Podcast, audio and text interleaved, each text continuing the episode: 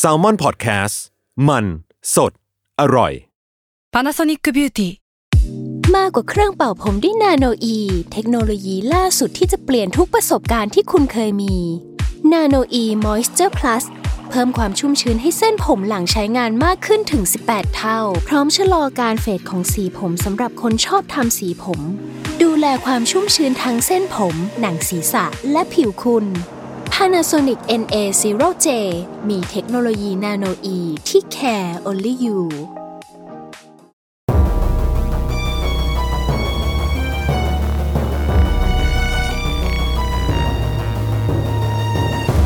อันเต l e Case Mystery in Cinema ลี้ลับโลงโรง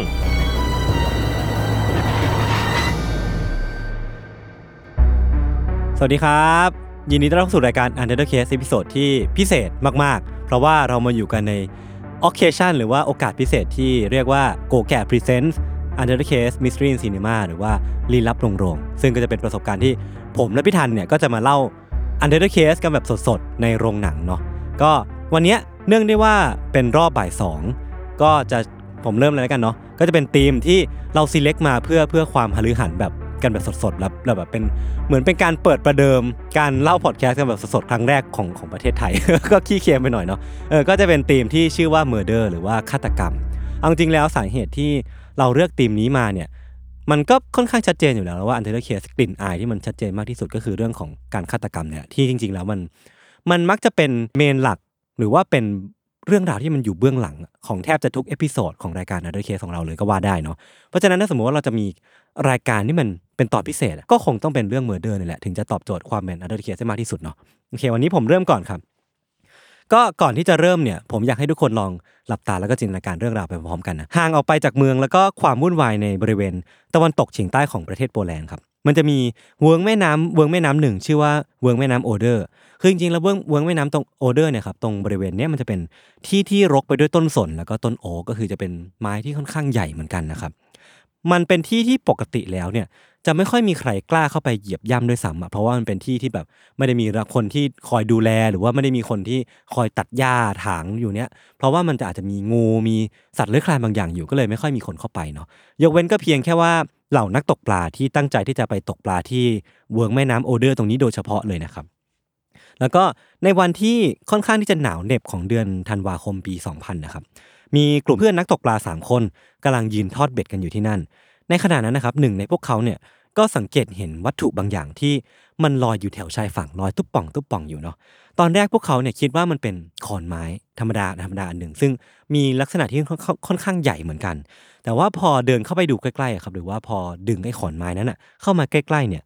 ก็สังเกตเห็นบางอย่างที่มันคล้ายกับเส้นผมที่ติดอยู่ที่ขอนไม้อันนั้นนะเนาะ คือเมื่อเขาตะโกนบอกเพื่อนให้มาช่วยกันดูครับว่ามันคืออะไรกันแน่เนาะเพื่อนเขาเนี่ยก็ได้ลองเอาเบ็ดเนี่ยจิ้มเพื่อพิสูจน์สิ่งที่ตัวเองกำลังคิดอยู่ แล้วก็สัมผัสสิ่งที่เห็น มันตอกย้ำว่าเขาได้เจอสิ่งที่เขาคิดอยู่จริง ๆ นั่นก็คือศพปริศนาที่มันกำลังลอยเข้ามาติดชายฝั่งอยู่ เมื่อตำรวจมาถึงครับก็ค่อยๆบรรจงนำศพที่ลอยอยู่เนี่ยขึ้นมาจากน้ำพบว่าสภาพศพเนี่ยครับมันค่อนข้างที่จะใช้คำว่าหน่าพิศวงแล้วกัน หรือว่ามันเป็น ศพที่มีแต่คำถามอยู่เต็มไปหมดเลย คือศพเนี้ยน่าจะเป็นผู้ชายครับ แล้วก็สภาพศพเนี่ยคือมีห่วงเชือกคล้องอยู่รอบคอแล้วก็ข้อมือ มันมีร่องรอยที่เห็นชัดเจนว่า 2 ที่เนี้ยก็คือรอบคอแล้วก็ข้อมือเนี่ย มันน่าจะเคยถูกเชื่อมต่อกันมาด้วยเชือกมาก่อนอะ คือเรียกได้ว่ามันมีร่องรอยที่บอกว่าที่คอของเขาเคยถูกมัดด้วยเชือก และเชือกเนี้ยมันไปถูกมัดต่อกับเชือกที่ข้อมือ คือถ้าสมมติว่าลองจินตนาการว่าเชือกนี้มันยังยังคงเชื่อมต่อกันจริงๆอะ ท่าที่ชายคนนี้เคยลงเอยอยู่ก่อนที่จะมาอยู่ในน้ำเนี่ย น่าจะเป็นท่าที่มันทรมานแสนสาหัสมากๆแน่ๆ ยิ่งเขาขยับตัวมากเท่าไหร่เชือกมันจะยิ่งรัดแน่นขึ้นมากเท่านั้น แล้วก็สร้างความเจ็บปวดให้กับร่างกายเขามากเท่านั้น คือสภาพร่างกายของชายคนนี้ครับเขาใส่แค่เสื้อสเวตเชิ้ตตัวหนึ่งแล้วก็กางเกงชั้นใน แล้วก็ตามตัวเนี่ยจะมีร่องรอยที่ถูกทรมาน แต่ว่าเมื่อชนสูตรซากศพแล้วนะครับ ก็พบว่าในท้องของเขาเนี่ยในท้องของชายคนนี้ไม่มีอาหารหลงเหลืออยู่เลยแม้แต่นิดเดียว คือมันแปลว่าอะไร แปลว่าก่อนหน้าที่เขาจะเสียชีวิตหรือจมอยู่ในน้ำเนี่ยเขาน่าจะไม่ได้รับประทานอาหารแม้แต่นิดเดียว หลักฐานทั้งหมดเนี่ยมันบ่งชี้ว่าชายคนนี้น่าจะถูกทรมานด้วยสาเหตุบางอย่าง ก่อนที่จะถูกโยนลงน้ำในขณะที่กลางในขณะที่ยังมีชีวิตอยู่ครับ เพราะว่าพอมาชนสูตรดูเข้าไปในดีเทลเนี่ยในปอดของชายคนนี้เต็มไปด้วยน้ำนั่นแปลว่า ในขณะที่เขาถูกโยนลงน้ำอะเขายังมีชีวิตเขายังหายใจได้อยู่ เขาเลยหายใจเอาน้ำเข้าไปในปอด แล้วมันเลยเป็นน้ำที่มันท่วมปอด แล้วก็น่าจะเป็นสาเหตุหลักที่ชายคนนี้เสียชีวิตลงนะครับ ลักษณะภายนอกของศพเนี่ยคือเขาเป็นคนสูงประมาณหนึ่งครับ ผมยาวสีดำครับ แล้วก็มีตาสีฟ้า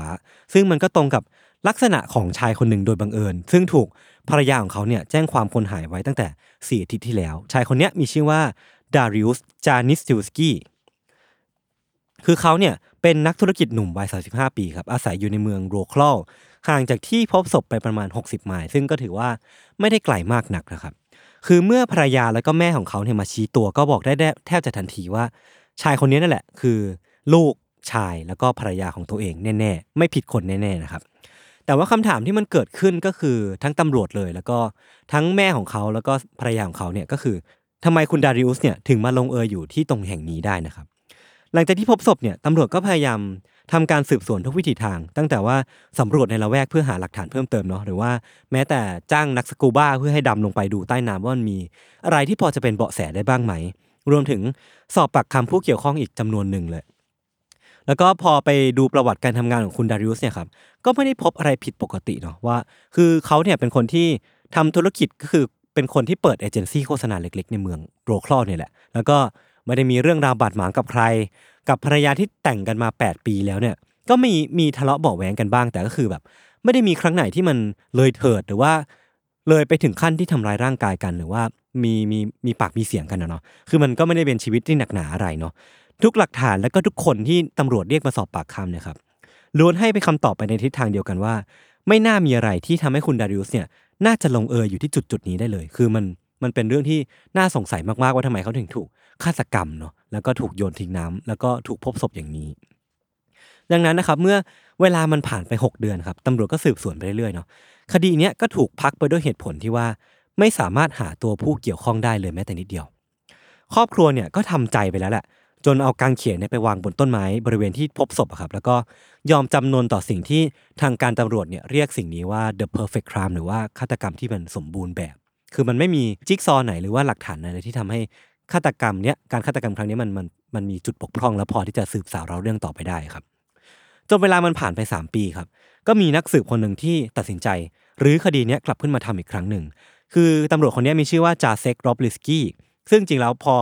นำชื่อของเขามาแปลเป็นภาษาอังกฤษเนี่ยมันอาจจะเรียกว่า Jack Sparrow ก็ได้นะเพราะว่ามันค่อนข้างแปลได้ตรงไปตรงมาว่า Jack Sparrowสาเหตุที่คุณจาเซกเนี่ยครับตัดสินใจจับคดีเนี้ย ก็คือเขาเนี่ยถูกส่งไม้ต่อมาจากตำรวจที่เป็นตำรวจพื้นที่ แต่ว่าจริงๆแล้วอะเขาก็สามารถปฏิเสธได้ แต่ว่าสิ่งที่มันดึงดูดหรือว่าสิ่งที่ทำให้คุณคุณโรบลิสกี้เนี่ยตัดสินใจลงไม้ลงมือกับการสืบสวนคดีนี้เป็นพิเศษก็คือความลึกลับยิ่งกว่าความลึกลับของคดีเนี่ยเพราะว่ามันมันเป็นคดีที่มันพิสูจน์ยากมาก แล้วมันเป็นคดีที่ทางการเรียกว่า the perfect crime ในฐานะคนที่มี passion เรื่องการสืบสวนมันมันเป็นคดีที่มันหาการปฏิเสธยากมากๆอะเออ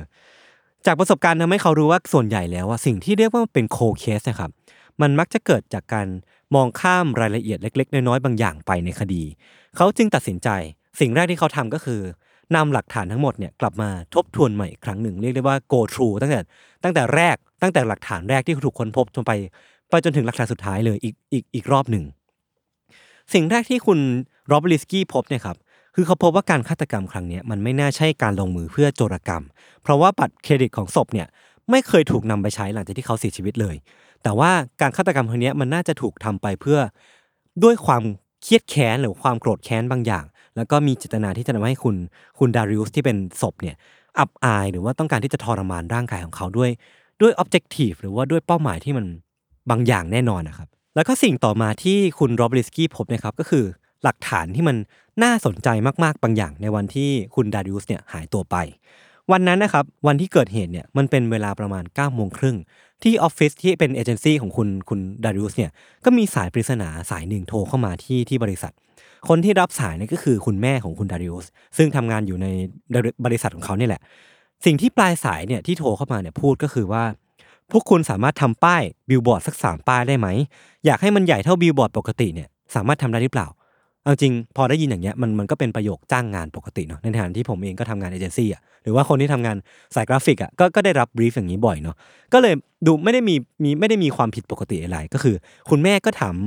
รายละเอียดเพิ่มเติมว่าอยากให้ทำมาประมาณไหน หรือว่าอยากได้ brief เพิ่มมาแหละ แต่ว่าสิ่งที่ปลายสายทำอะครับก็คือ ปฏิเสธที่จะคุยกับคุณแม่โดยสิ้นเชิงเลย คือเขาบอกว่า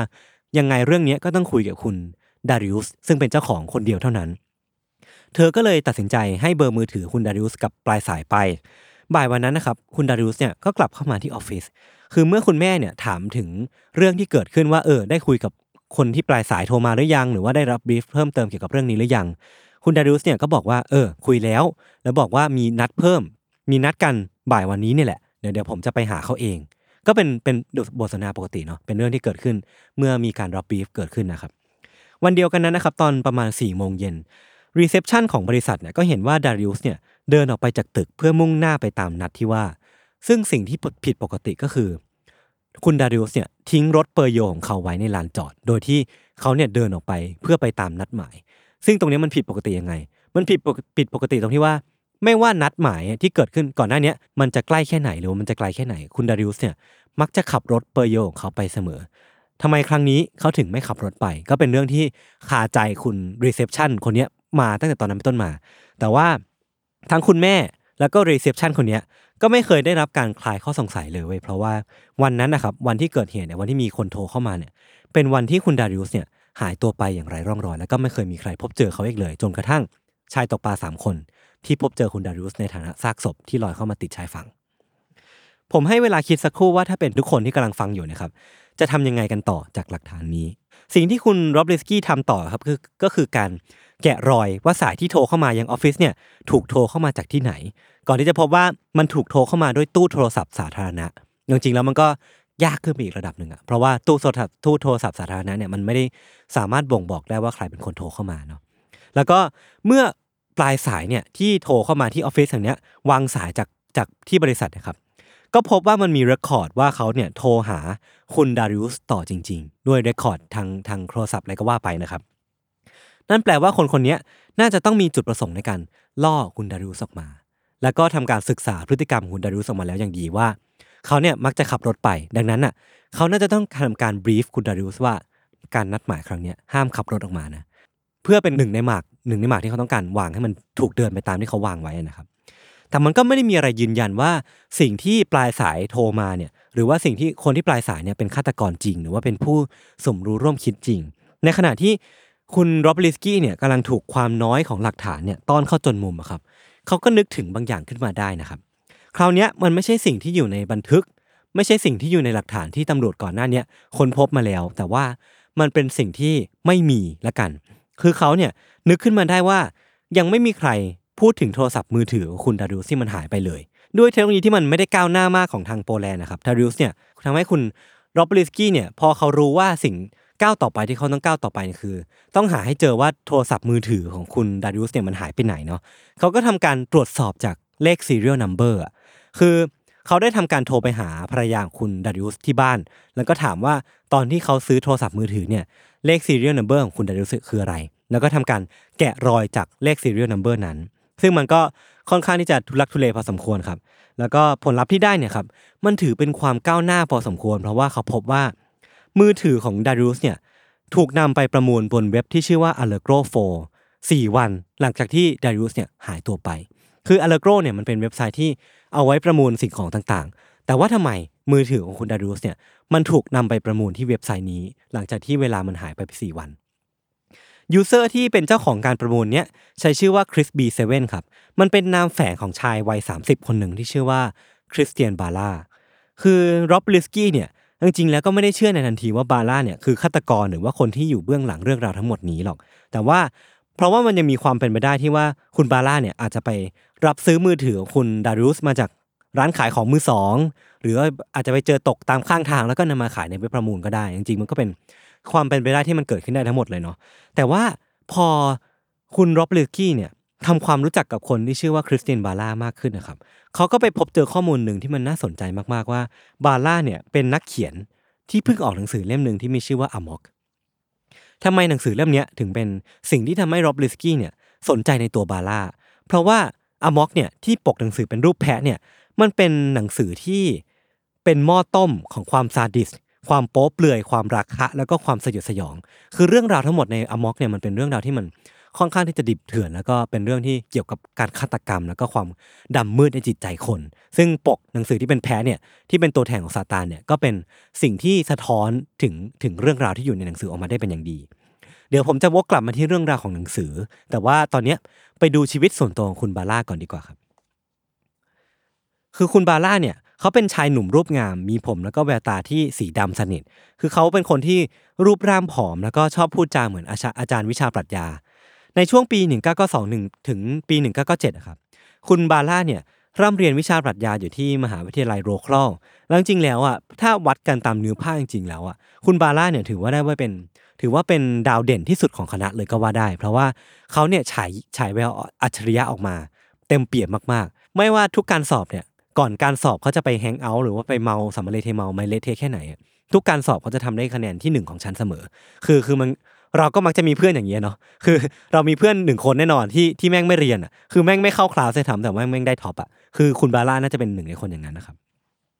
ตั้งแต่เด็กอะครับคุณบาร่าเนี่ยเขามักจะพกหนังสือปรัชญากลับบ้านไปตั้งๆ แล้วก็ตั้งหน้าตั้งตาอ่านมันจบเป็นเล่มๆเล่มๆเลย แล้วก็ปรัชญาที่เขาชื่นชอบเนี่ยครับจากคำบอกเล่าของเพื่อนๆเนี่ยคือคุณบาร่าเนี่ยหมกมุ่นในเรื่องของปรัชญาเรื่องของพวกตัวตน ความจริง แล้วก็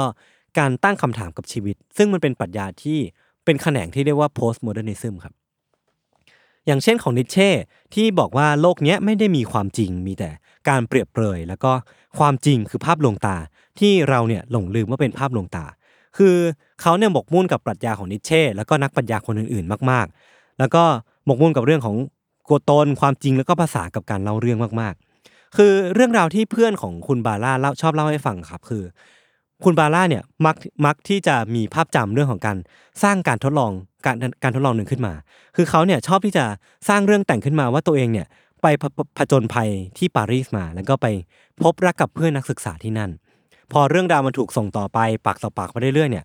มันก็กลายเป็นความจริงเนาะซึ่งมันถูก register เข้าไปในหัวของเพื่อนนักศึกษาว่าเฮ้ยบาร่าเนี่ยเคยไปปารีสมา แล้วก็ไปมีกิ๊กที่นั่น แต่จริงๆแล้วทั้งหมดทั้งมวลอะที่มันเป็นความจริงในในความเข้าใจของเพื่อนๆนักศึกษา มันเป็นเรื่องที่บาร่าแต่งขึ้นมาทั้งสิ้นเลย คือเขาเรียกสิ่งนี้ว่า mytho creativity คือมันเป็น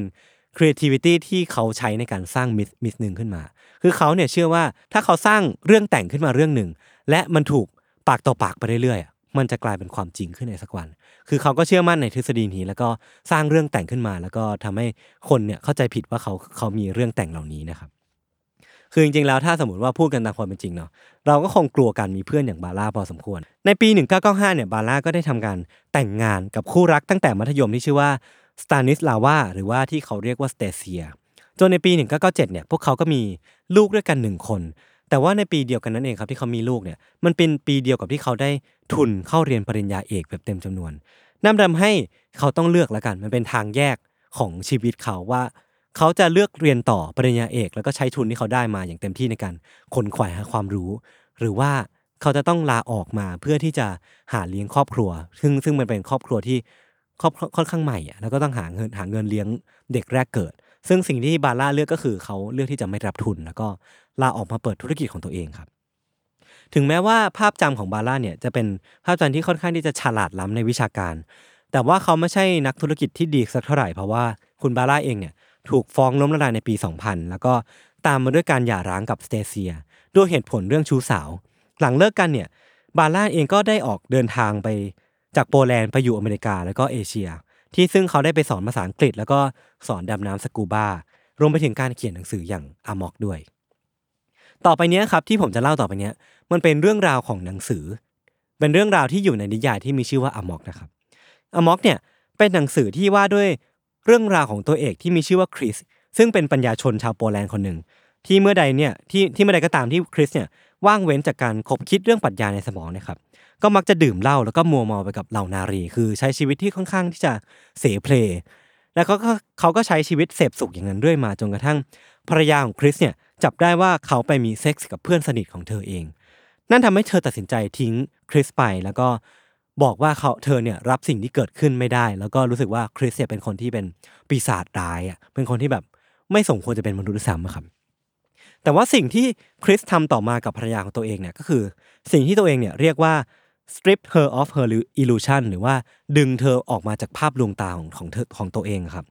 ด้วยการไปมีเซ็กส์กับผู้หญิงอีกจำนวนมาก แล้วก็เมามายแล้วก็ใช้ชีวิตอย่างเสพสุข โดยที่ไม่ได้สนใจอะไรเลย จนในจุดสิ้นสุดของเรื่องอะครับ คริสก็ตัดสินใจทำสิ่งที่ค่อนข้างที่จะขัดกับหลักความจริงในศีลธรรมมากที่สุด แล้วก็ทำการปลดเปลื้อง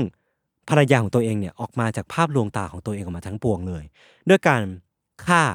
ภรรยาของตัวเอง ด้วยการเอาเชือกเนี่ยพันรอบคอ แล้วก็เอามือหนึ่งเนี่ยกดเธอลงแล้วก็เอาอีกมือเนี่ยเอามีดแทงเข้าไป ก่อนที่จะทิ้งคราบอสุจิเอาไว้ข้างข้างศพ พร้อมบรรยายทิ้งท้ายเอาไว้ว่า มันเป็นการฆาตกรรมที่ไม่มีเสียงรบกวน ไม่มีคำพูด ไม่มีการขยับขยื่นแล้วก็มันเป็นการฆาตกรรมที่เงียบสงัดโดยสมบูรณ์ บาร่าเนี่ยเขียนอมอกเสร็จในปี 2002 แล้วก็วางจำหน่ายมันไปทั่วประเทศโปแลนด์ครับด้วยความคล้ายคลึงกันของคนเขียนแล้วก็ตัวละครเนี่ยทำให้เหล่าเพื่อนฝูงหรือว่าคนที่มีความรู้จักคุณบาร่าเนี่ยรู้สึกว่าหรือวาร่ากับคริสเนี่ยเป็นคนเดียวกันวะ แล้วก็รู้สึกว่าสับสนในตัวตน แล้วก็เสียงวิจารณ์ที่มันมันเกิดขึ้นจากการ ปล่อยไปของ Amok เนี่ยครับมันก็มีแตกต่างกันไป ตั้งแต่ว่า Amok เนี่ยเป็นนิยายชั้นดี แย่บ้าง หรือว่าโหดร้ายไปจนรับไม่ไหวบ้างนะครับ ด้วยสายตาของนักสืบผู้ทำคดีอย่างโรบลิสกี้เองนะครับก็รู้สึกว่า detail แต่ละอย่างของการตายของแมรี่ที่เป็นภรรยาของคริสในเรื่องเนี่ยมันรู้สึกว่าทำให้เขานึกถึงการตายของของผู้ชายคนหนึ่งที่ชื่อว่าดาริอุสเดอเกินอะ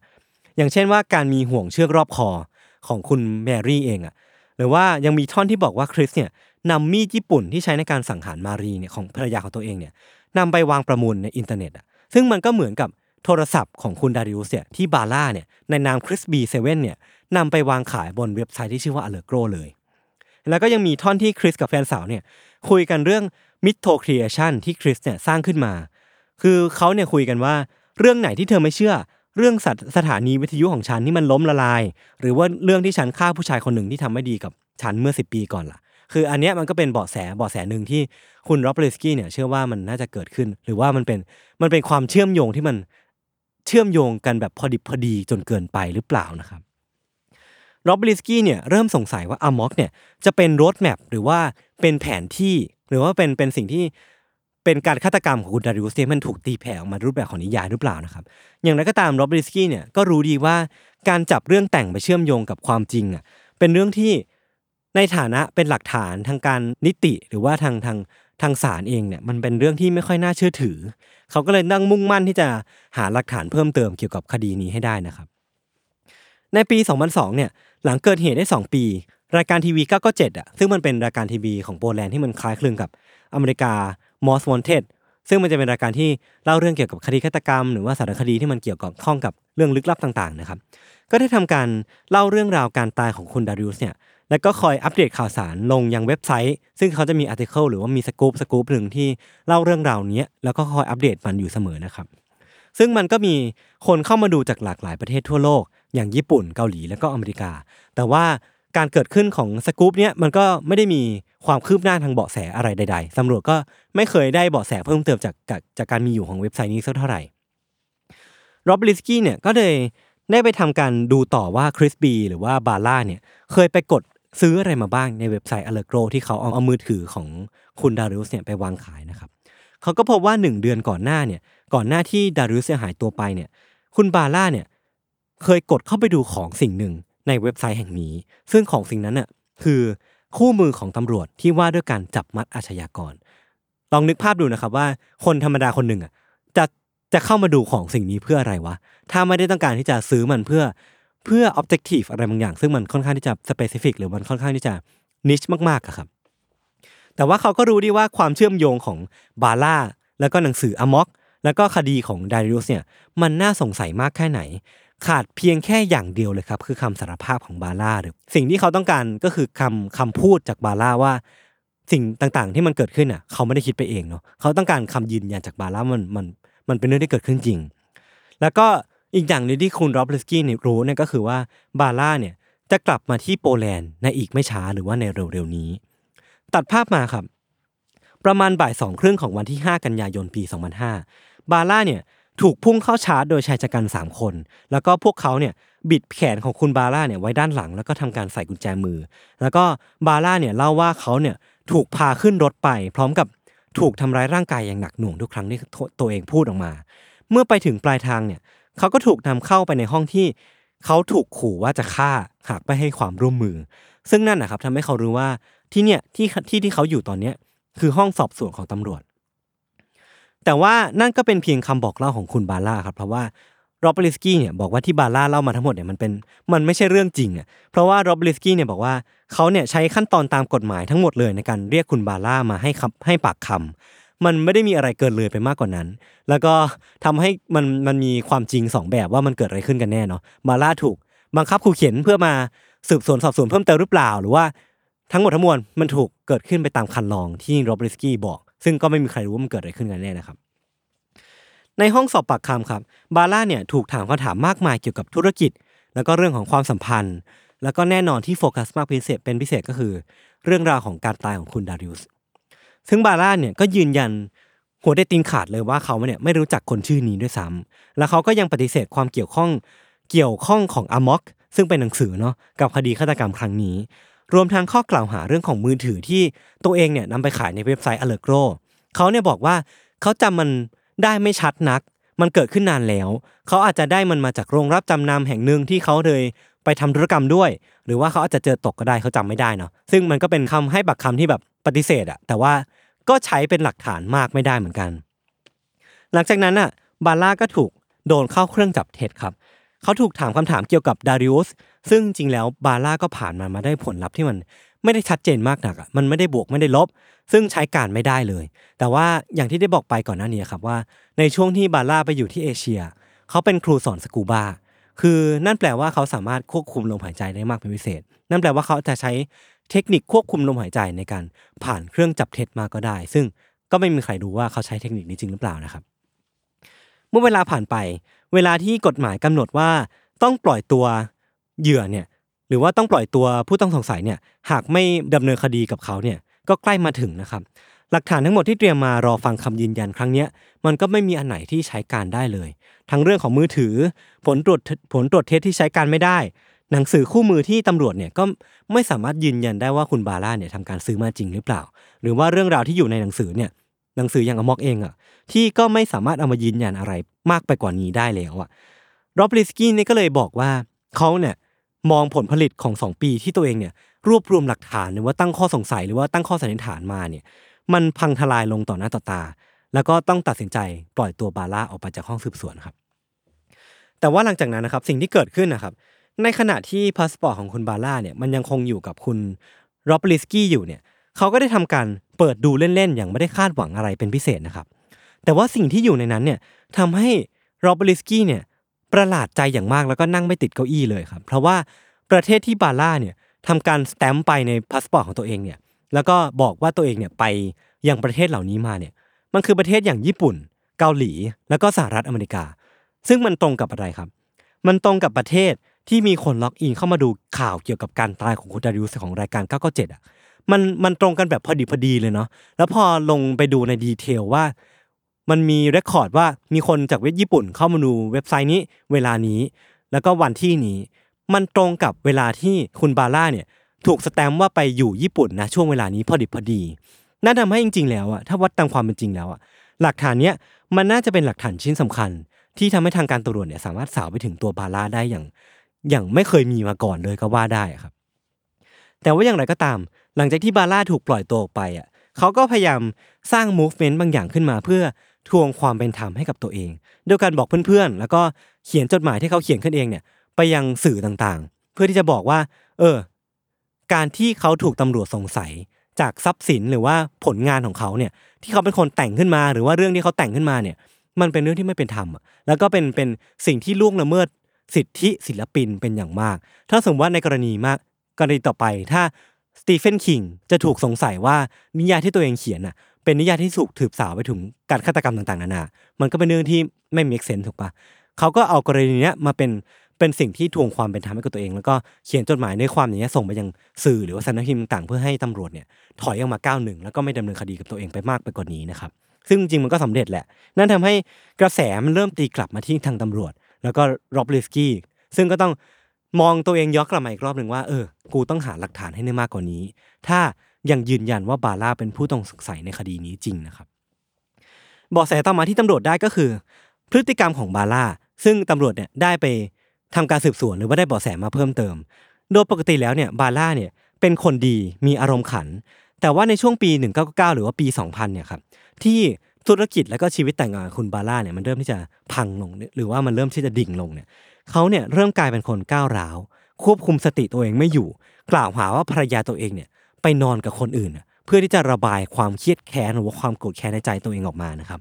มีครั้งหนึ่งที่คุณบาร่าเนี่ยระเบิดลงกลางงานปาร์ตี้ New Year's Eve ของของตัวเองที่ตัวเองไปร่วมเนี่ยเมื่อบาร์เทนเดอร์คนหนึ่งเนี่ยพยายามที่จะจีบภรรยาของตัวเองนะครับเขาตะโกนแล้วก็บอกว่า เขาจะจัดการบาร์เทนเดอร์คนเนี้ยเหมือนที่เขาเคยจัดการกับคนแบบนี้มาก่อนหน้านี้ มันแปลว่าอะไร มันแปลว่าก่อนหน้าเนี้ยตอนไหนก็ไม่รู้อะบาร่าเคยจัดการกับคนแบบนี้มาก่อนที่เคยเข้ามายุ่มย่ามกับภรรยาของตัวเอง แล้วมันมันเป็นเรื่องจริงหรือเปล่าก็ไม่รู้นะ แต่ว่ามันเป็นสิ่งที่บาร่าในในช่วงที่เขาบันดาลโทสะแล้วก็ไม่ไม่สามารถควบคุมสติของตัวเองได้พูดออกมา แล้วก็ในช่วงเวลาไล่ๆกันเนี่ยตำรวจก็ได้เบาะแสอย่างเข้ามา ยังจำเหตุการณ์ที่มีคนโทรเข้ามาที่ออฟฟิศของคุณดาริอุสได้อยู่ไหมครับ เออ เมื่อตำรวจเนี่ยนำการ์ดที่ใช้ในการโทรออกที่ตู้โทรศัพท์ ที่โทรเข้ามาที่ออฟฟิศคุณดาริอุสเนี่ยนำการ์ดนำมาดู record หรือว่า calling record เพิ่มเติมเนี่ย ก็พบว่าผลที่ได้ออกมาเนี่ยคือในช่วง 3 เดือนเนี้ยที่ที่การโทรศัพท์ครั้งเนี้ยมันยังถูกใช้อยู่นะครับ มันมี record ว่ามีการโทรออก 32 ครั้งหนึ่งในหนึ่งหนึ่งในนั้นเนี่ยก็คือแน่นอนว่าคือคุณดาริอุสแล้วก็ออฟฟิศของคุณดาริอุส แต่ว่าที่ยังครอบคลุมไปอีกนี่ยคือ พ่อแม่ของคุณบาร่าแฟนของเขาแล้วก็เพื่อนของคุณบาร่าแล้วก็เพื่อนร่วมงานของคุณบาร่าคือนั่นแปลว่า คนที่เป็นคนโทรเข้ามาที่ออฟฟิศเนี่ยมันมีความเชื่อมโยงกับคุณบาร่าแล้วก็คุณดาริอุสแน่นอน มันค่อยๆที่จะชัดเจนขึ้นเรื่อยๆ หลักฐานต่างๆ มันค่อยๆ ฟูมฟักขึ้นมาแล้วก็ถูกถูกปูมาเรื่อยๆว่ามันมันใกล้ความจริงขึ้นมาเรื่อยๆแล้วนะครับ ซึ่งมันชัดที่สุดคือเบาะแสต่อมา เมื่อเพื่อนสาวของภรรยาของคุณบาร่าเนี่ยบอกว่าเคยเห็นสเตเซีย หรือว่าภรรยาของคุณบาร่าเนี่ยเคยเต้นรำกับหนุ่มผมสีดำยาวที่มีตาสีฟ้าที่ไนท์คลับแห่งหนึ่ง เพื่อนเธอบอกว่าจำผู้ชายคนนี้ได้ ผู้ชายคนนี้มีชื่อว่าดาริอุสจานิสฮิสกี้ก็คือคนที่เสียชีวิตไปนั่นเอง ต่อมาเมื่อตำรวจเนี่ยนำสิ่งนี้ไปถามกับเซเซีย เธอไม่ยอมรับในทันทีนะครับ แต่ว่าสุดท้ายแล้วอะ เธอก็ ออกมายอมรับว่าสิ่งที่ตำรวจสงสัยเนี่ยหรือว่าสิ่งที่ตำรวจได้ยินมาเนี่ยมันเป็นเรื่องจริง เธอกับดาริอุสเนี่ยเคยพบเจอกันจริง แล้วก็เคยไปออกเดทมาด้วยกันจริง ๆ แต่ว่าเธอเนี่ยเลิกกับเขาก่อนที่จะมีเพศสัมพันธ์หรือว่าความสัมพันธ์ลึกซึ้งกัน เพราะว่าเธอเนี่ยเป็นห่วงโชคชะตา หรือว่าชะตากรรมของแฟนของคุณดาริอุสเพราะว่าเธอเนี่ยไม่ต้องการที่ให้ภรรยาคุณดาริอุสเนี่ย ต้องมาเจอชะตากรรม หรือว่าชีวิตแต่งงานที่อาภัพแบบเธอที่มีกับคุณบาร่าเนาะซึ่งก็เป็นเรื่องที่ค่อนข้างที่จะเศร้า แล้วก็เป็นเรื่องที่เออ ไม่น่ามีใครต้องเจอแบบนี้ แต่ว่าบาร่าเนี่ยครับก็รู้เรื่องทั้งหมดที่เกิดขึ้นเช่นเดียวกันกับเรา มีอยู่คืนหนึ่งเนี่ยบาร่าก็โมโหเป็นฟืนเป็นไฟ แล้วก็ปรีเข้ามาหาสเตเซีย เพื่อบอกว่าเขาเนี่ยได้ทำการจ้างนักสืบเอกชน แล้วก็เขาเนี่ยรู้เรื่องทั้งหมดนี้เรียบร้อยแล้ว ภายหลังเนี่ย เมื่อเธอถามว่าเขารู้เห็นเกี่ยวกับเรื่องราวของคุณดาริอุสหรือเปล่า เขาก็ตอบว่าไม่ เธอเองก็ไม่ได้เซาซีต่อนะเพราะว่าเธอเนี่ยเชื่อว่าคนอย่างบาร่าเนี่ยคงไม่สามารถฆ่าใครได้นะเพราะว่าเขาเป็นคนที่มีจิตใจอ่อนโยนอะแล้วก็เหมือนเหมือนก็คิดคิดไปวันๆอะอาจจะมีความก้าวร้าวบ้างแต่ว่า โดยพื้นฐานเองเขาไม่ใช่คนที่เลวร้ายอะไรเนาะรอบลีสกี้เนี่ยบอกว่าในท้ายที่สุดแล้ว เขาเข้าใจเสียทีว่าบรรทัดสุดท้ายของของของหนังสือที่ ชื่อว่าอมอกเนี่ยที่เขียนว่านี่คือการฆาตกรรมที่ถูกกระทำอย่างหน้ามืดตามัวโดยความหึงหวงเนี่ยมันแปลว่าอะไร สุดท้ายเรื่องราวเนี่ยมันก็ไปสู่ชั้นศาลของโรคลอกในวันที่ 22 กุมภาพันธ์ ปี 2007 มีพยานแล้วก็ผู้เข้าชมที่เป็นนักปรัชญารวมไปถึงครอบครัวของทั้งสองฝั่งเนี่ยมานั่งอยู่ในศาลแห่งนี้ครบถ้วน แต่ว่าความสนใจของทุกคนเนี่ยถูกพุ่งไปอยู่สิ่งที่มันถูกตั้งไว้อยู่กลางห้องครับ สิ่งนั้นน่ะคือกรงสูงเกือบ 3 เมตร ยาว 6 เมตร ซึ่งข้างในเนี่ยมีร่างกายของคุณบาร่าเนี่ยถูกขังเอาไว้อยู่ในนั้น เมื่อการไต่สวนเนี่ยมันเดิมเนินไป การเชื่อมโยงระหว่าง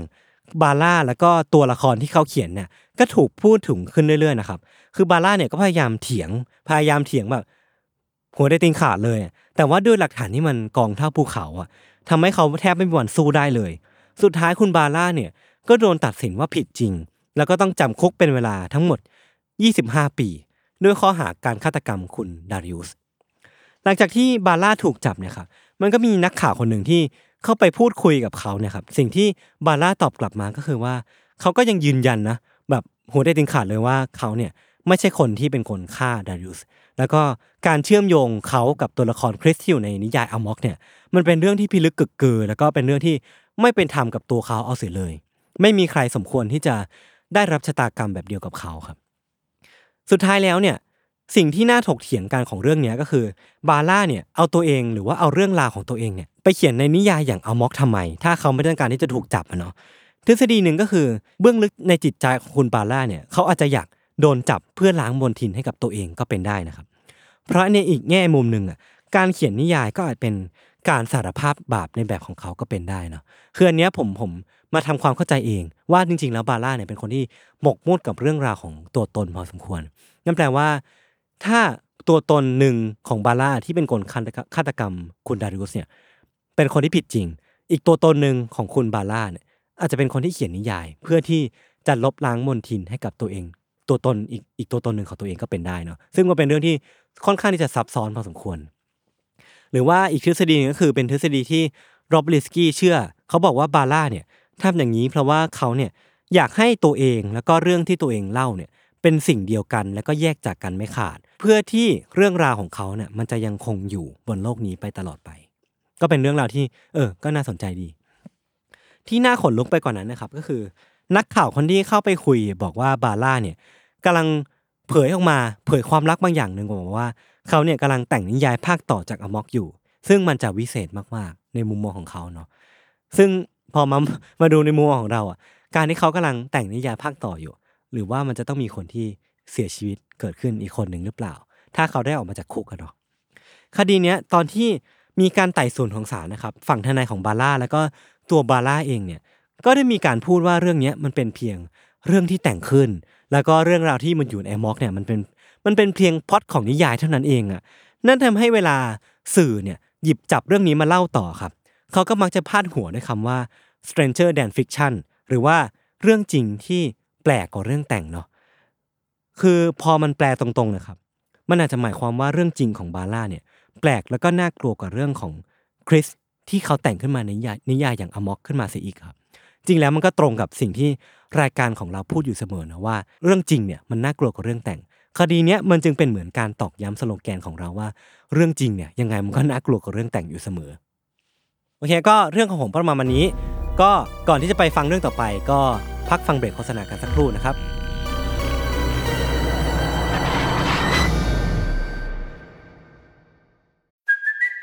it's Kaylee Cuoco for Priceline. Ready to go to your happy place for a happy price? Well, why didn't you say so? Just download the Priceline app right now and save up to 60% on hotels. So, whether it's Cousin Kevin's Kazoo concert in Kansas City, go Kevin, or Becky's Bachelorette Bash in Bermuda, you never have to miss a trip ever again. So, download the Priceline app today. Your savings are waiting. Go to your happy place for a happy price.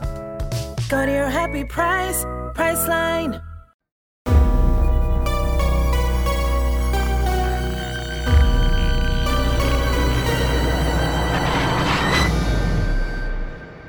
อเคครับ เรื่องของเราเนี่ยครับก็เราอยากเริ่มต้นด้วยว่ามันเป็นข่าวที่ค่อนข้างใหญ่ในอเมริกาเนอะแล้วก็สร้างความสะเทือนจิตใจให้กับคนในอเมริกาในประมาณสักปีหนึ่งเก้าเก้าเก้าครับ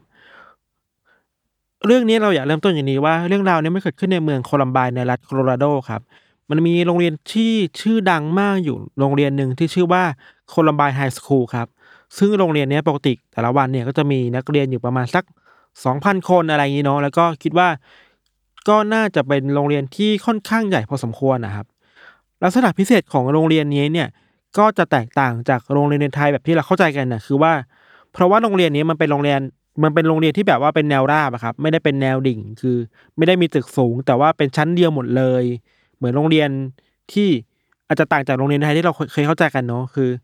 ถ้านึกผังไม่ออกก็อยากให้นึกถึงแบบแผนที่ในเกม Among Us อะไรเงี้ยคือวิ่งกันในแนวราบอะครับ เรื่องราวนี้ครับมันเกิดขึ้นในวันที่ 20 เมษายนปี 1999 ครับ มันเป็นวันที่ทุกคนก็เดินทางมาโรงเรียนตามปกติแหละ แต่เมื่อเวลามันผ่านไปประมาณสักประมาณ 11โมง19นาทีครับ ก็มีคนที่ได้ยินเสียงดังต่อเนื่องกันเป็น 40 นัด 40 ครั้งเนี่ยเกิดขึ้นที่หน้าโรงเรียนครับ ซึ่งพอมีคนเดินไปดูเนี่ยเพราะว่ามันคือเสียงปืน แล้วที่มันดังเนี่ยมันคือเสียงปืนที่ดังมาจากนักเรียนชายสองคนนี่แหละ โดยทั้งสองคนเนี่ยเป็นคนที่แต่งตัวเองมาแบบพิเศษอะคือแต่งตัวมาด้วยเสื้อคลุมแบบยาว แล้วก็ในมือเนี่ยมีทั้งปืนลูกซอง มีปืนแบบกึ่งออโต้ด้วยครับ ทั้งนี้ครับวัยรุ่นทั้งสองคนเนี่ยก็ค่อย ๆ เดินเข้ามาในในโรงเรียนแบบช้าๆเนาะแล้วก็เวลาที่เดินผ่านใครแบบมีคนมาขวางทางอะ พวกเขาก็จะแบบว่าเอาปืนหยิบขึ้นมาแล้วก็ยิงใส่คนเหล่านั้นแบบไม่คิดอะไรเลยอะความน่ากลัวอย่างหนึ่งคือว่า เหตุการณ์เนะครับมันมันถูกบันทึกได้ผ่านกล้องวงจรปิด แล้วหนึ่งในฟุตเทจที่ถูกแชร์กันถูกพูดถึงกันเยอะมาก มันคือตอนที่คนในโรงอาหารนะต้องต้องวิ่งวิ่งหนีกันแบบแตกตื่นมากๆอะ คือมันเป็นเหตุการณ์ที่เข้าใจว่าเกิดขึ้นหลังจากที่มีคนเข้ามาตะโกนในโรงอาหารแล้วว่าเฮ้ยมันมีมือปืนบุกเข้ามาในโรงเรียนนะแล้วทุกคนก็เกิดเกิดความวุ่นวายขึ้นในโรงอาหารอะไรเงี้ยเนาะอีกหลักฐานหนึ่งที่เราคิดว่ามันน่าขนลุกมากๆคือว่า มันมีเสียงบันทึกโทรศัพท์อะครับ เข้าใจว่าถ้าไม่ใช่ครูก็เป็นบรรลักษ์ในห้องสมุดนี่แหละ เขาโทรไปหาตำรวจเพื่อให้ตำรวจมาช่วยอะแล้วที่เราบอกว่ามันน่ากลัวเพราะว่าในระหว่างที่ครูหรือว่าบรรลักษ์คนนั้นกำลังคุยกับตำรวจอยู่อะ แบบขอให้มาช่วยแล้วนะแล้วมันมีเสียงปืนที่ดังเข้ามาใกล้ขึ้นใกล้ขึ้นเรื่อยๆครับ แล้วได้ยินเสียงนี้ชัดมากในโทรศัพท์อะ มันแปลว่าฆาตกรเนี่ยกำลังเข้าใกล้มาห้องสมุดมากขึ้นเรื่อย ๆ แล้วครับ คือตามข้อมูลที่เราไปเจอมาครับ เหตุการณ์แบบนี้ที่เกิดขึ้นในโรงเรียน มันกินเวลาอยู่หลายนาทีมากๆเลยครับจนมันผ่านไปถึงเวลาประมาณ 11โมง29 นาทีเนี่ยมือปืนทั้งสองคนน่ะก็สามารถบุกเข้ามาในห้องสมุดได้สำเร็จแล้วครับ แล้วพวกเขาก็เดินเข้ามายิงนักเรียนทีละคนสองคน มีทั้งคนที่แอบอยู่ในในใต้โต๊ะตามซอกหลืบต่างๆ ด้วยอะส่วนคนที่ยังรอดชีวิตอยู่ก็พวกเขาบอกว่าต้องทำตัวให้แบบรีบที่สุดอะเงียบที่สุดอะเพื่อไม่ให้ฆาตกรได้ยินเสียงพวกเขาอะครับ พอเวลาผ่านไปสักพักหนึ่งครับตำรวจก็เข้ามาในโรงเรียนได้ แล้วก็สามารถช่วยเหลือนักเรียนที่เก็บตัวเองกักตัวเองอยู่ในห้องต่างๆได้สำเร็จครับ ในตอนที่ตำรวจเดินเข้ามาในห้องสมุดที่เราคิดว่าเป็นเป็นที่สุดท้ายที่ฆาตกรเข้ามาเนาะมันเป็นภาพที่ค่อนข้างจะโหดร้ายเหมือนกันคือว่าตำรวจเจอศพที่แบบนอนอยู่กองเต็มพื้นหลายคนมากหลายศพมากเลยครับ แล้วพอตำรวจสำรวจห้องสมุดนี้ไปเรื่อยๆก็พบว่าสุดท้ายแล้วเขาเจอศพของมือปืนทั้งสองคนนี้ด้วยเหมือนกันน่ะ ที่บอกว่ารู้ว่าเป็นมือปืนเพราะว่ามันมีปืนอยู่ในมือทั้งสองคนนะครับ พอเจ้าหน้าที่สามารถตรวจสอบศพในเบื้องต้นเนี่ยก็สก็สามารถสรุปได้ว่ามือปืนทั้งสองคนเนี่ยก็ยิงตัวเองเสียชีวิตไปแล้วขณะเดียวกันตำรวจก็สามารถสรุปความเสียหายที่เกิดขึ้นได้ทั้งหมดว่า เหตุการณ์นี้มันมีมือปืนที่ยิงคนแล้วมีคนเสียชีวิตไปทั้งหมด 13 คน บาดเจ็บทั้งหมด 24 คนซึ่งถือว่าเยอะมากๆเนาะที่สำคัญคือว่าตำรวจพบว่ามือปืนทั้งสองคนเนี่ยครับเป็นนักเรียนของโรงเรียนแห่งนี้นี่เองนี่แหละ เหตุการณ์นี้มันเลยแปลว่า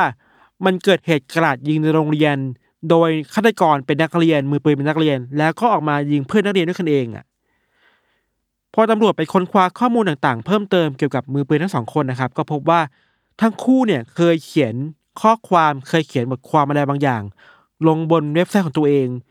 แล้วข้อความนั้นมันมันพูดว่า พวกเขาอะมีความต้องการที่อยากจะออกไปฆ่าคนที่ข้างนอกอยู่แล้วครับ รวมถึง มีหนึ่งในนั้นบางนั้นจะเป็นมือปืนหนึ่งคนเนี่ยที่เคยเขียนบทความบางอย่างส่งอาจารย์ไปในห้องเรียนน่ะ แล้วบทความนั้นเนี่ยมันเขียนถึงความต้องการที่เขาอะ อยากจะยิงคนในโรงเรียนด้วยอะ ซึ่งบางครั้งเนี่ย นอกจากการเขียนอะไรแบบนี้แล้ว มันยังมีการถ่ายหนังสั้น การการถ่ายแบบงานวิจัยโปรเจกต์ตัวเองอะที่ที่พูดถึงเรื่องเกี่ยวกับเหตุการณ์ในการเอาปืนเข้าไปยิงคนในโรงเรียนด้วยเหมือนกันนะครับ ทั้งหมดเนี่ยถึงแม้ว่าจะถึงแม้ว่าทั้งสองคนจะเสียชีวิตไปแล้วนะครับ แต่ว่าตำรวจเองก็ไม่สามารถยืนยันได้ว่าแรงจูงใจในการฆ่าของทั้งสองคนคืออะไรครับ มันก็มีการพูดถึงกันไปวิเคราะห์กันไปว่า จะเป็นการแก้แค้นจากคนที่เคยบูลลี่พวกเขาในโรงเรียนหรือเปล่า แต่ในเวลาต่อมา เข้าใจว่าทางเจ้าหน้าที่เองก็ไม่สามารถยืนยันหรือฟันธงได้ชัดเจนว่ามันคืออะไรกันแน่ เพราะว่าทั้งสองคนก็ตายไปแล้วเนาะ อย่างไรก็ดีครับเหตุการณ์นี้มันก็กลายเป็นข่าวใหญ่ในอเมริกาหลายวันมากๆเลยครับ ที่เราบอกว่ามันเป็นข่าวใหญ่ เพราะว่ามันใหญ่ถึงขั้นที่ผู้นำประธานาธิบดีในขณะนั้น เข้าใจว่าเป็นบิลคลินตันเนาะเขาต้องออกมาแถลงความเสียใจต่อหน้าทีวีด้วยซ้ำไปว่าเออนี่เป็นเรื่องใหญ่นะ แล้วก็รัฐบาลจะไม่ยอมปล่อยให้มีอะไรกันอย่างนี้เกิดขึ้นอีกครับ นอกจากทางผู้นำของประเทศเอง ในโลกออนไลน์เองก็มีคนพูดถึงกรณีนี้ค่อนข้างเยอะ แล้วมันก็มีเข้าใจว่ามียูทูบเบอร์มีคนที่ทำงานในโลกออนไลน์เนี่ยออกมาเขาเอาก็หลายคนเนี่ยออกมาเรียกร้องออกมารณรงค์กันว่าเฮ้ยพวกเราควรจะยุติความรุนแรงในโรงเรียนกันได้แล้วนะ แล้วหนึ่งคนที่ออกมา call out ในเรื่องนี้ครับเข้าใจว่าเป็นยูทูบเบอร์รุ่นแรกของอเมริกาเลยครับ คนนี้ชื่อว่าเทรเอริกเซสเลอร์ครับเทรเนี่ยเขาเกิดในปี 1989 อาศัยอยู่กับพ่อแม่แล้วก็พี่ชายคนหนึ่งนิสัยส่วนตัวของเทรเนะครับเขาเป็นคนที่ชอบการถ่ายหนังมากๆ ชอบถึงขั้นที่ว่าสร้างช anel ใน YouTube ของตัวเองอะช anel ชื่อว่า Lenscap Production ครับซึ่งส่วนใหญ่แล้วเทรจะทำหนังสั้นแบบว่าผลิตกันเองง่ายๆในบ้าน แล้วก็บางครั้งก็จะเป็นหนังแนวกวนๆแอคชั่นแอคชั่นมีปืนเข้ามาเกี่ยวข้องนิดหน่อย แต่ว่าไม่ได้มีอะไรที่ดูแบบน่ากลัวหรือดูมีพิษสงอะไรมากเกินไปเท่าไหร่เนาะดูสนุกสนุกไม่ได้ดูน่ากลัวอะไรครับพอเหตุการณ์มันผ่านมาจนถึงปี 2007 ครับเทรเองก็ประกาศว่าตัวเขาเองจะเปลี่ยนแนวทางช่องของตัวเองแล้วนะ โดยจะเปลี่ยนจากการทำคอนเทนต์เรื่องหนังสั้นเนี่ยมาเปลี่ยนเป็นความชอบส่วนตัวคือเรื่องอนิเมะแล้วก็จะเปลี่ยนฉายาให้ตัวเองด้วยว่าเขาอยากเรียกตัวเองว่าเป็นมิสเตอร์อนิเมะครับ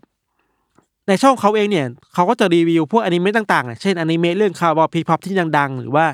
อนิเมะที่ mass อย่างพวกอีวานเกเลียนต่างๆอะไรเงี้ยก็ก็มีการรีวิวในช่องนี้หมดเลย ในรีวิวของเทรนี่ครับหรือมิสเตอร์อนิเมะเนี่ยก็จะเป็นเรื่องทั่วไปครับ เช่น มีการพูดถึง เนื้อหาในอนิเมะมีการอัน unboxing ดีวีดีต่างๆ วิเคราะห์เนื้อหาดนตรีประกอบหรือตัวละครต่างในอนิเมะแหละ นอกจากนี้ครับมิสเตอร์อนิเมะเองเขาก็ทำคลิปต่างๆ เกี่ยวกับการรีวิวอนิเมะมาเรื่อยๆครับถึงอย่างไงก็ในระหว่างทางนี้ก็มีพวกความชอบเก่าๆ เช่นหนังสั้นอะไรนี้ก็มาสลับกันประปรายเนาะอย่างในปี 2009 ครับเทรเองเขาก็ทำคลิปคลิปหนึ่งขึ้นมาครับ มันเป็นคลิปที่เขาอยากจะแสดงจุดยืนเกี่ยวกับปัญหาเรื่อง mass shooting ในอเมริกาด้วย คือเขาเอามาพูดว่า เขาคิดว่าเหตุการณ์ mass shooting หรือการกราดยิงในอเมริกาเนี่ยมันไม่ถูกต้องนะ แล้วเขาก็ยืนยันว่าตัวเองเนี่ยถึงแม้ว่าเขาจะชอบสะสมปืน แต่ยังไงยังไงเขาก็ไม่สามารถจะเห็นชอบกับการเอาปืนออกไปฆ่าคนได้ง่าย ๆ ครับ ซึ่งดูผิวเผินแล้วเนี่ยมิสเตอร์อนิเมะก็ดูเป็นคนที่น่าติดตามดูเป็นมิตรคนหนึ่งอะแล้วก็ ดูเป็นคนที่ใส่ใจสังคม อยากรณรงค์แก้ไขเรื่องความรุนแรงในโรงเรียนในประเทศเนาะแต่ว่าพอเวลามันผ่านไปจนถึงปี 2011 ครับ แฟนคลับของมิสเตอร์อนิเมะเองก็เริ่มรู้สึกว่า เฮ้ยยูทูบเบอร์คนเนี้ยเริ่มมีอะไรแปลกๆเกิดขึ้นมาแล้วแหละ คือมันมีคนที่ไปสังเกตเห็นว่ามิสเตอร์อนิเมะเนี่ย เปลี่ยนไปในทิศทางที่ดูน่ากลัวมากขึ้น ดูเป็นคนที่ dark มากขึ้น ดูเครียดมากขึ้นกว่าเดิมอะครับ จากคนที่เคยรีวิวอนิเมะหรือการ์ตูนได้อย่างสดใสสนุก มันกลายเป็นว่าคอนเทนต์เขามีความมืดมนมันมีรังสีของความ dark อะไรบางอย่างเข้าปกคลุมมากขึ้นเรื่อยๆอะคำพูดต่างๆ น้ำเสียงต่างๆ เทรหรือมิสเตอร์อนิเมะเริ่มไม่ใช่คนเดิมอีกต่อไปแล้วครับ เขาเริ่มพูดถึงเรื่องความตายเรื่องความรุนแรงต่างๆ มากขึ้นกว่าเดิมในตอนนี้เองเป็นช่วงเวลาที่คนเรียนกันว่ามิสเตอร์อนิเมะเองอะมักจะมีพฤติกรรมน่ากลัวน่ากลัว เช่น จับสัตว์ต่างๆ ที่เขามีอยู่เนี่ยมาทำร้ายร่างกายในเวลากลางคืน เช่นเนี่ยอย่างหนูอย่างแมวเนี่ย มีคนลือกันว่ามิสเตอร์อนิเมะเอาสัตว์พวกเนี้ยไปทำร้ายหรือไปฆ่าตอนกลางคืนน่ะ ซึ่งมันก็มาจากคอนเทนต์ที่เขาทำบน YouTube นี่แหละ หนึ่งในหลักฐานที่ว่ากันว่าบ่งชี้ว่ามิสเตอร์อนิเมะเนี่ยเปลี่ยนไปแล้วจริงๆนะครับ คือคลิปคลิปหนึ่งที่เขาออกมาพูดหน้ากล้องเหมือนเดิมแหละ แต่สายตาเขามันดูแข็งมากๆอะแล้วก็ ที่สำคัญคือบริเวณแก้มซ้ายของเขาอะ มันมีรอยแผลเหมือนเขาถูกทำร้ายมาครับ มันก็ไปตรงกับข่าวลือที่คิดว่าเอ้ยมิสเตอร์อนิเมะชอบทำร้ายสัตว์แล้วไอ้รอยแผลบนบนแก้มเนี่ยเป็นเป็นรอยแผลที่ถูกสัตว์ทำร้ายตอบโต้มาอะไรเงี้ยคือจากคลิปนี้ครับจะเห็นว่ามิสเตอร์อนิเมะดู dark ขึ้นชัดเจนอะดูสายตาดูหม่นเศร้า ดูมีความมืดมนอะไรบางอย่างอยู่เนาะซึ่งโอเคแหละเราคิดว่า คนคนหนึ่งอาจจะมีช่วงเวลาที่มืดมนบ้างก็ได้ แต่ถ้าทุกคนดูคลิปนี้หรือยศดูคลิปนี้แล้วจะเห็นว่า เออว่ะเขาเปลี่ยนไปจริงๆอะจากคนที่สดใสดูเป็นคนที่สายตาดูแข็งดู ดูมันมีอะไรบางอย่างเกิดขึ้นกับมิสเตอร์อนิเมะแล้วจริงๆอะครับในคลิปเนี้ครับนอกจากเขามาพูดด้วยสายตาที่มันดู dark นะเนาะเนื้อหาในคลิปเขาจะพูดได้ว่าโอเค หลังจากนี้เขาจะหายตัวไปจาก YouTube สักพักหนึ่งเนาะแล้วก็หายไปจริง ๆ แต่พอกลับมาในอีกรอบหนึ่งครับมิสเตอร์อนิเมะก็ ดูเหมือนว่าเขาจะ dark มากขึ้นกว่าเดิมอีกซ้ำไปอะ คือดูเปลี่ยนไปเป็นคนอีกคนหนึ่งแล้วจริง ๆ ครับ แล้วก็ดูเหมือนว่าเขาจะไม่ได้สนใจเรื่องอนิเมะเป็นหลักแล้วแหละเพราะว่าสิ่งที่เขาสนใจมากขึ้นน่ะ แล้วก็โพสต์แล้วก็พูดถึงมากขึ้นในคลิปต่าง ๆ เนี่ย มันคือเรื่องราวเกี่ยวกับปืนน่ะ รวมถึงการเอาตัวเองเข้าไปอยู่ในscene ที่เกี่ยวกับการยิงปืนต่างๆ มากขึ้นด้วย เช่น บางคลิปก็จะมีการออกไปยิงปืนข้างนอกบ้าน ออกไปยิงปืนตามที่สาธารณะต่างๆ ครับ ถ้าจะพูดได้ชัดเจนมากขึ้นคือว่ามิสเตอร์อนิเมะหันกลับมารีวิวปืน แบบจริงจังมากขึ้นกว่าเดิมหลายเท่าตัวครับ ในเวลานี้เองครับมิสเตอร์อนิเมะเองเขาก็หันมาค้นคว้าในเรื่องราวเกี่ยวกับพวกฆาตกรต่อเนื่องด้วยมากขึ้นเหมือนกันนะครับ คือเราไปเจอข้อมูลมาว่ามิสเตอร์อนิเมะเนี่ยเขากลับไปสนใจพวกประวัติแรงจูงใจรวมถึงชีวิตต่างๆ ของพวกฆาตกรต่อเนื่องอะควบคู่ไปกับเรื่องอาวุธปืนที่เขาสนใจเป็นทุนเดิมอยู่แล้วครับ จากเดิมที่เป็นคนสดใสเนาะตอนนี้กลายเป็นว่ามิสเตอร์อนิเมะเริ่มหันหลังให้กับจุดยืนที่ตัวเองเคยต่อต้านเรื่องเหตุกราดยิงมากขึ้นนะครับ สิ่งหนึ่งที่ดูน่ากลัวมากขึ้นมากๆ คือว่าเขายอมรับว่าตัวเขาเองในตอนเนี้ยกลายเป็นแฟนคลับของมือปืนสองคนจากเหตุการณ์ที่ Columbine High School ในปี 99 ครับ มันเป็นเหตุการณ์ที่เราพูดในตอนแรกนะว่ามันเขาเคยแสดงจุดยืนว่าไม่เห็นด้วยแบบต่อต้าน ตอนนี้ก็เป็นแฟนคลับเฉยเลยอะไรเงี้ย เรื่องราวเกี่ยวกับมิสเตอร์อนิเมะก็ดู peak มากขึ้นเรื่อยๆแทบทุกวันนะครับ คือมันมีวันหนึ่งที่เขาออกมาประกาศผ่านช่องอีกครั้งหนึ่งว่า เขาจะขอยุติการทำช่องไปครั้งหนึ่งนะ เพราะว่าตอนนี้เขามีโปรเจกต์อะไรบางอย่างที่มันยิ่งใหญ่รอเขาอยู่ครับ ซึ่งแล้วตัวเขาเองก็ยอมรับด้วยว่าเขาเองจริงจังกับไอ้โปรเจกต์นี้เอามากๆเลยครับ แต่หลังจากที่บอกผ่านคลิปนี้ไปอะเขาก็กลับมาอีกรอบหนึ่งโดยกลับมาพูดผ่านหน้ากล้องอีกครั้ง แต่มันเป็นคอนเทนต์ที่เขาดู พูดจาในเรื่องราวที่ดูล่องลอยมากๆ คือพูดในเรื่องที่ดูไม่มีแก่นสารเท่าไหร่ดูไม่ค่อยมีใจความมันสำคัญอะไรเท่าไหร่ครับ ในคลิปต่อมานี้มันเป็นการอัดคลิปผ่านมือถือแบบง่ายๆแล้วแหละ แล้วคราวเนี้ยเขามาเล่าถึงชีวิตตัวเองในช่วงเวลาที่ผ่านมา โดยเล่าว่าตัวเองต้องผ่านปัญหาหนักๆ เช่นการตกงาน แล้วก็ถึงแม้ว่าล่าสุดจะได้งานใหม่แล้ว แต่ว่าสายตาที่เขาเอามาเล่าถึงปัญหาตัวเองมันดูเศร้า แล้วมันดูหม่นหมองอย่างเห็นได้ชัดเลยครับ หลังจากที่ออกมาเล่าเรื่องตัวเองตกงานต้องเจอชีวิตที่ยากลำบากเนี่ยมิสเตอร์อนิเมะก็หายไปเลยครับ คือไม่ไม่อัปโหลดคลิปอะไรลง YouTube อีกเลยอะ่ะข้อมูลที่เราไปเจอมาคือว่า หลังจากคลิปคลิปเนี้ยมิสเตอร์อนิเมะเขามีความคิดนะครับว่า เขาอยากจะหยิบปืนที่มีอยู่เนี่ย ออกไปยิงปืนออกไปยิงใส่คนสักคนหนึ่งในโรงเรียนแห่งหนึ่งอะซึ่งเรื่องนี้มันเป็นความต้องการของเขามานานมากแล้วครับ แล้วเขาก็สนใจเรื่องนี้ศึกษาเรื่องนี้มาจาก ประวัติการกราดยิงในเหตุในอเมริกาครั้งก่อนๆน่ะทำให้เขาสามารถเตรียมตัวมาได้ว่าเขาต้องไปทำอะไรมาบ้างอะ แล้วหนึ่งในเหตุการณ์ที่เขาไปเรียนรู้มา มันคือเหตุกราดยิงที่เกิดขึ้นใน Columbine High School อะ อย่างที่เราเล่าไปในต้นเรื่องครับ เหตุการณ์ก็ผ่านมาจนถึงวันที่ 22 มีนาคมปี 2012 ครับ ทีนี้เนี่ยครับ มิสเตอร์อนิเมะก็ตัดสินใจจะทำอะไรบางอย่างทำ project อะไรบางอย่างที่เขาเคยคิดไว้จริงๆอะครับ หลังจากนี้จะเป็นรายงานที่เราไปอ่านมาจากพวกรายงานข่าวท้องถิ่นเนาะคือในเช้าวันที่ 22 มีนาคมอะครับมิสเตอร์อนิเมะก็ตื่นขึ้นมาที่บ้านเนอะแล้วก็เรียกให้แม่มาหาที่บริเวณโรงรถ ในจังหวะที่แม่เดินเข้ามาใกล้เรื่อยๆครับแล้วกำลังจะถามว่าเอ้ยเอ้ยเทรมีอะไรที่ให้แม่ช่วยหรือเปล่าเนี่ยเทรหรือมิสเตอร์อนิเมะก็หยิบปืนขึ้นมา แล้วก็ยิงเข้าไปที่กลางหน้าอกของแม่หลายนัดมากครับจนทำให้แม่ต้องล้มลงไปกองบนพื้นอะ หลังจากที่ยิงแม่เสร็จแล้วครับมิสเตอร์เนเมก็เดินออกจากโรงรถพร้อมกับปืนในมือเนาะแล้วก็เข้าไปหาพี่ชายที่อยู่ในบ้านน่ะ จากนั้นก็ยิงปืนเข้าไปที่หัวของพี่แบบตั้งใจมาก จนพี่ก็ล่วงไปที่พื้นอีกคนหนึ่งครับ ด้วยเสียงปืนที่มันดังมากจากการยิงทั้งแม่ทั้งพี่ชายอะ มันทำให้พ่อที่นอนอยู่ในห้องนอนต้องตื่นออกมา ลุกมาดูว่ามันเกิดอะไรขึ้นในบ้านบ้างครับ แล้วในจังหวะนั้นเองครับเทรหรือมิสเตอร์อนิเมะก็ยิงเข้าไปที่พ่ออีกคนหนึ่ง ความน่ากลัวยังไม่จบแค่นั้นนะครับ คือว่าตามรายงานข่าวคือว่าหลังจากที่มิสเตอร์อนิเมะยิงทุกคนจนที่จนพวกเขาไปนอนกองบนพื้นแล้วเนี่ยมิสเตอร์อนิเมะเดินกลับไปที่ร่างเหล่านั้นน่ะ แล้วก็ยิงปืนซ้ำเข้าไปอีกหลายนัดมากๆ เพื่อมั่นใจว่าทั้งสามคนเสียชีวิตแล้วจริงๆครับ ซึ่งนี่เป็นเหตุการณ์ที่ไม่มีใครเคยคาดคิดมาก่อนว่ามิสเตอร์อนิเมะที่เคยสดใสจะกลายมาเป็นฆาตกรที่ฆ่าคนในบ้านได้อะหลังจากที่ ก่อเหตุทั้งสามสามรายเสร็จแล้วเนาะมิสเตอร์อนิเมะก็ตามแผนที่เขาวางไว้คือว่า เขาจะออกจากบ้านแล้วเอาปืนที่มีอยู่เนี่ย เดินเข้าไปยังโรงเรียนที่อยู่ใกล้ๆบ้านครับ แล้วก็เข้าไปกราดยิงในโรงเรียนน่ะตามที่เขาเคยพูดไว้ใน YouTube หรือเคยพูดไว้ในเว็บไซต์อะทั้งหมดนี้เพื่อที่ตัวเองจะได้กลายเป็นฆาตกรต่อเนื่องที่โด่งดังสุดในอเมริกา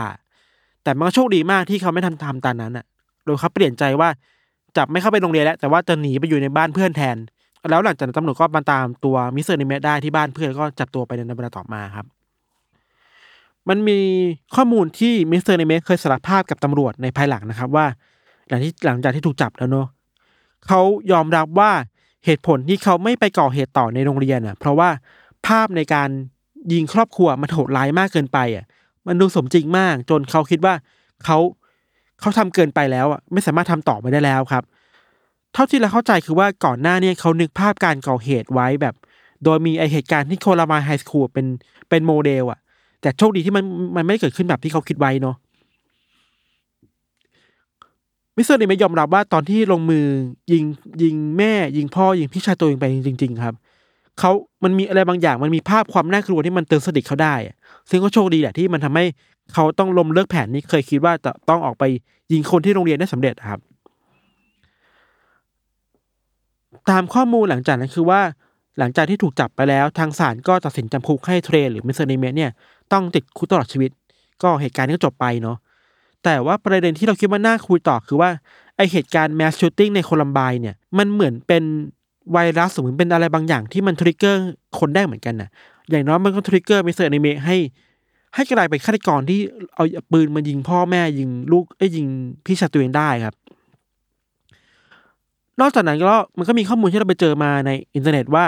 เหตุการณ์ที่โคลัมไบเนี่ย มันส่งผลให้มี copycat หรือว่าคนลอกเลียนแบบเนี่ยอย่างน้อย คือกว่า 40 กว่าเหตุการณ์น่ะแล้ว Mr. Anime ก็เป็นหนึ่งในนั้นที่เป็น copycat ด้วยเหมือนกันนะครับ ปัจจัยหนึ่งที่ทำให้เกิด copycat ในเหตุการณ์โคลัมไบได้คือว่า มันมีการจัดตั้งเป็น fandom fandom หรือเป็นกลุ่มกลุ่มแฟนคลับของมือปืนสองคนนั้น ที่ชื่อว่า The Columbiners ขึ้นมาในโซเชียลมีเดีย แล้วหลังจากนั้นก็มีการวาดภาพวาด fan art มีการอัปเดตข่าวสารเกี่ยวกับมือปืนทั้งสองคนน่ะคือจากฆาตกรต่อเนื่องฆาตกรที่ฆ่าคนในโรงเรียนน่ะกลายเป็นฮีโร่กลายเป็นไอดอลกลายเป็นเซเลบไปเลยครับแล้วอะไรอย่างนี้แหละที่ทำให้คนกล้าที่จะลอกเลียนแบบมากขึ้น เพราะอยากเป็นฮีโร่เหมือนเขาอะไรเงี้ยสำหรับเราครับเราคิดว่า Mr. Anime หรือว่าเทรย์เองเนี่ยเขาก็เป็นเป็นเหยื่อของอะไรแบบนี้ด้วยเหมือนกันน่ะ คือ โอเคแหละการเป็นฆาตกรมันน่าจะเกิดขึ้นจากหลายปัจจัยเนาะแต่ว่าสังคมเรามันต้องมีอะไรที่ผิดปกติแหละ ที่ทำให้คนคนหนึ่งที่เคยเป็นคนที่เปฏิเสธเรื่องกระดาษยิงกลายเป็นคนที่เห็นด้วยกับการกระดาษยิง แล้วก็ออกไปฆ่าคนได้จริงๆอะครับสิ่งสำคัญคือที่ที่สังคมในอเมริกาพอจะทำกันอยู่คือว่าไอเหตุกระดาษยิงหรือการลอกเลียนแบบเหตุกระดาษยิงเนี่ย มันทำให้คนเรียนรู้แล้วว่าเราไม่ควรจะไปสร้างความชอบธรรมให้กับเหตุกระดาษยิงครับ หนึ่งในนั้นคือว่า มันมีปรากฏการณ์ที่บรรดาสื่อต่างๆ ปฏิเสธที่จะพูดถึงชื่อของมือปืนต่างๆ เพื่อไม่ยกย่องเขาอะไรเงี้ยเขาจะว่าเขามีนักข่าวชื่อดังอย่างแอนเดอร์สันคูเปอร์ของ CNN ก็ทำแบบนี้ด้วยเหมือนกัน นอกจากนั้นเราคิดว่าเหตุการณ์เนี้ยหรือเหตุเหตุ copycat ในการกระดาษยิงเนี่ยมันก็กลายเป็นการตั้งคำถามเกี่ยวกับกฎหมายควบคุมปืนในอเมริกาด้วยว่า โอเค คนหนึ่งคนควรจะมีเสรีภาพในการเข้าถึงปืน หรือว่าสามารถเข้าถึงการซื้อปืนได้มากน้อยแค่ไหนนะ ถ้าควบคุมปืนได้ มันก็สามารถควบคุมเหตุกราดยิงได้หรือเปล่า นี่ก็เป็นคำถามในอเมริกาเนาะเรื่องของเราประมาณนี้แต่ว่า ถ้าใครที่ซื้อบัตรในรอบค่ำด้วยเนี่ยเดี๋ยวก็มาเจอกันต่ออีกรอบในรอบหนึ่งทุ่มนะครับแต่ถ้าใครซื้อบัตรไว้แล้วเนี่ยรอบเดียวเดี๋ยวก็ถ้าใครอยากฟังอะไรอื่นๆก็สามารถติดตามข่าวสารได้ต่อที่แซมว่าพอดแคสต์เช่นเดิมครับผม